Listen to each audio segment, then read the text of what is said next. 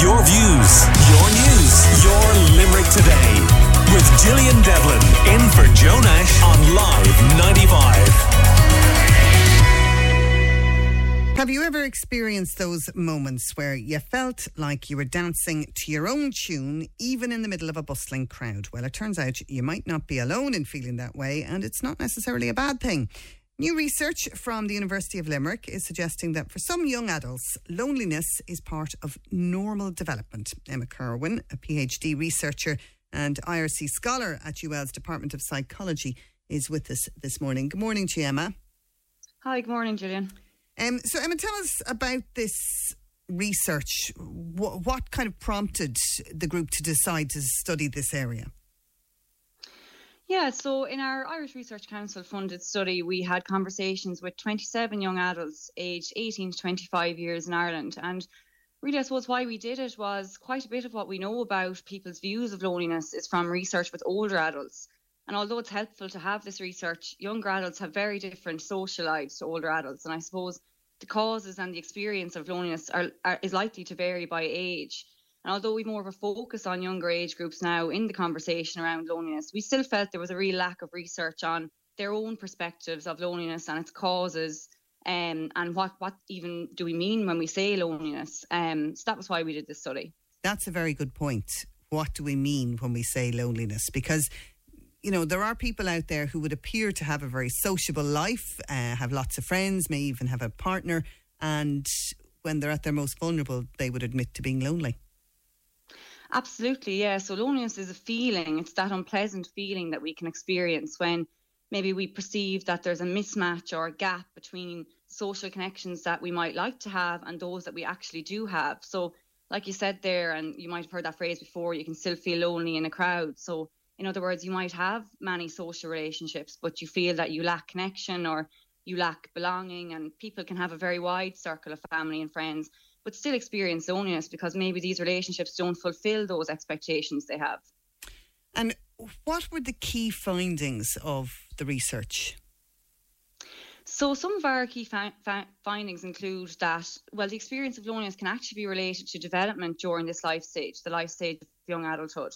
So, for example, those key social transitions that are typical during this life stage, like finishing school and beginning employment or beginning third level education, and although these social transitions are really important for development during this life stage, they actually can trigger loneliness because they might disrupt a person's existing social relationships. So maybe that group of friends you had in school are all going to different colleges. And also because these transition points are a time of change more generally for young adults. So some young adults even said that loneliness was just a typical part of growing up and it's an inevitable part of development. And then, as well as that, we also found that along with those typical changes and transitions in young adulthood, those um, points, transitions, and young adults described that social comparison and wider expectations about how young adults should live their lives also contributed to loneliness. So, for example, the expectations for young adults to be outgoing or social can, can lead them to maybe feel like they don't fit in. Or in a relationship. Gosh, I remember being that age, and you went to any family event when there were older aunties and older uncles, and the question I hated going because I knew they were going to be asking, well, how's the love life? You know, they just couldn't help themselves. Want to know, is there anybody on the scene and that kind of thing? That puts an awful lot of pressure on young people too. Absolutely, yeah. So, of course, we talk a lot about friends and stuff at, at, this life stage, but also there's that emotional loneliness. Maybe feeling like you don't have that close tie that you might expect from a romantic relationship. That can also lead to loneliness. Yeah, and the other thing that it can do as well when people develop those relationships is there can be a tendency. Now, this is my own personal, obviously, I haven't done the research you've done. My anecdotal observation of that age group is that the girls tend to sometimes put all the eggs in the one basket um, of the relationship and can sometimes lose the female friendship groups and not so much the fellas. I don't know if the, if that actually plays out across. Maybe it's just my the little world I live in. But you and then if the relationship breaks down, you can find that the the circle of friends you had before it isn't around anymore. Yeah, absolutely. That's a good point. And I suppose it shows that we need both those wider social ties that we find in friendship groups. And also, we need those closer ties that you might have in a romantic relationship or maybe in a close friend.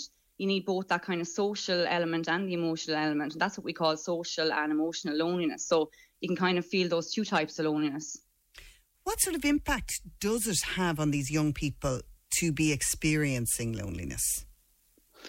So I suppose what we found in our research is that actually kind of short term or what we might call transient experiences of loneliness, those occasional feelings of loneliness that you might experience during transitions, they're actually quite normal and, and kind of maybe an expected part of this um, this phase of your life.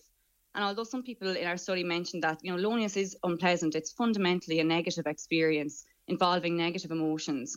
But actually, that reflecting back on a previous experience, that people were able to identify positives like, look how far I've come, that was really tough, but actually, it might have been a chance for self development. Um, but then I suppose just to caveat that, then that, you know, feeling long term loneliness or maybe feeling really intense feelings of loneliness can have impacts on our mental health and people might benefit then from support maybe if if they can't seem to shake that feeling one thing that has struck me, um, kind of the whole impact of the pandemic and remote working, is that there are an awful lot of young people now who would have gone into offices after university, um, who are actually working in their bedrooms now, and that has to be having a detrimental effect on their social connections. Yeah, absolutely. So while while we didn't specifically conduct this research to explore loneliness during COVID, of course, COVID was such a huge part of everyone's lives, and the time that the interviews took place was actually during restrictions. So we did the interviews remotely, which again just highlights, I suppose, the impact that COVID really did have on our lives. We did the interviews over Zoom, and so we asked young adults about COVID and loneliness, and did they feel it was relevant? And they mentioned mentioned issues like feeling that they were missing out on really important experiences that usually young adults get to do and that they were missing out on those or missing out on social interaction due to COVID and participants mentioned about how they had moved home maybe from their they usually might be in college accommodation but they were living at home and felt that they were missing out. Yes we asked young adults in the study how did they how would they manage their loneliness when if they experienced it? And they mentioned about acknowledging and accepting loneliness that that can actually help to reframe the experience and maybe help to change your thinking around loneliness. So maybe reflecting on why you feel lonely can help you to identify triggers or find out ways for you to find that connection again and they mentioned about having support from one good person so maybe a family member um, a trusted person or even you know young adults might wish to speak to a health professional somebody like that if loneliness is very persistent or, or very strong um, and they also mentioned about finding joy and fulfillment in other aspects of their life or being kind to themselves and taking care of themselves. So I actually have a quote from one young person. They said, I'll try and do something for myself that I like, like doing a face mask, watching your favorite film, cooking your favorite meal, or even ordering yourself some food. And I think that kind of ties into where some people reflected on an experience and mentioned about how it was actually an opportunity for self reflection or that it gave them space and time to think about themselves and what makes them happy or fulfilled.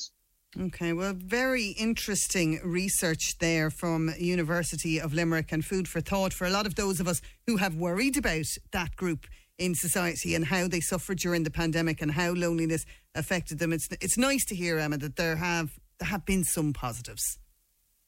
Yes, thanks very much for having me, Gillian. All right, that's Emma Kirwan of University of Limerick from the Department of Psychology there.